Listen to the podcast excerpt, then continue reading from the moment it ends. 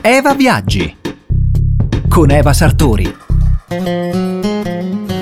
Ciao a tutti ascoltatori di Italiana, buon pomeriggio. Oggi approdiamo a El Bolson, un piccolo paesino dove incontreremo uno scenario di pace e natura incontaminata, un piccolo gioiello incastonato tra antichi boschi, cime innevate e tanto tanto artigianato, eh, birra eh, di produzione locale e anche dolci coltivazioni organiche. E ultimo ma non meno importante si dice il miglior gelato di tutta l'Argentina il limsau a base di fiori di sambuco che è veramente di una freschezza da provare.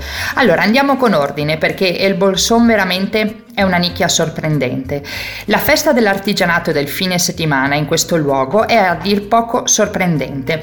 L'intera piazza principale si trasforma in una festa a cielo aperto, eh, circo, bancarelle di frutta e verdura locale, eh, vendita di oggetti a mano, gioielli eh, e tessuti e abiti in lana merino sfabbricati dalle sapienti mani dei Mapuche, bracciali e anelli con pietra della luna che sono veramente dei piccoli tesori inestimabili. Angoli in cui si può assaggiare tutta la tradizione culinaria dell'Argentina e di tutta l'America del Sud. Una festa nella festa, veramente con musica, canti e tutte le birrerie artigianali che mm, prevedono immense terrazze all'esterno in legno che sono affacciate a scenari di una bellezza unica. Cornice, le montagne e boschi di un verde che più verde non si può. Veramente una comunità eh, hippie eh, improntata al turismo sostenibile con rispetto al locale, all'artigianato, all'autentico e al vero. Questo mercato è colori, profumi, eh, valore umano del lavoro, condivisione, rispetto.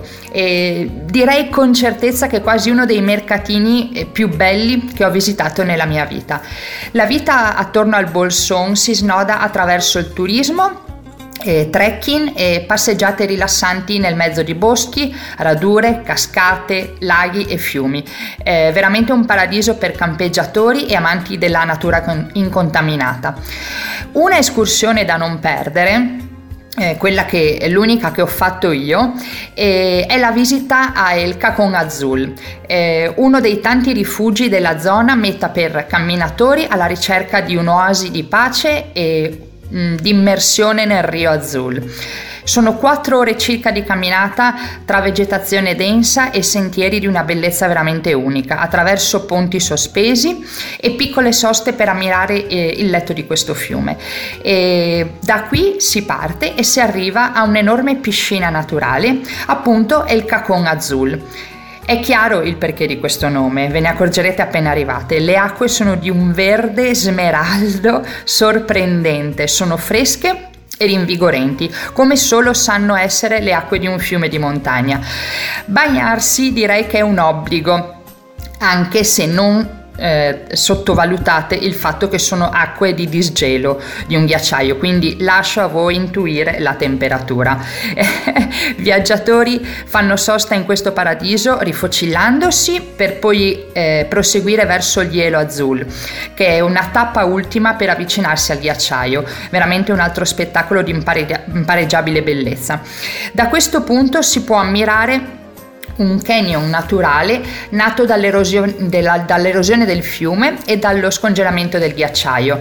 E, mh, si può ammirare tutto questo da un'altura di 40 metri ed è, ed, è, impressionante perché tra il rumore assordante del fiume e il silenzio eh, circostante dei boschi eh, c'è una pace incredibile, veramente momenti unici e, e, irripetibili di una Patagonia che lascia ad ogni passo il sapore della sorpresa e della bellezza.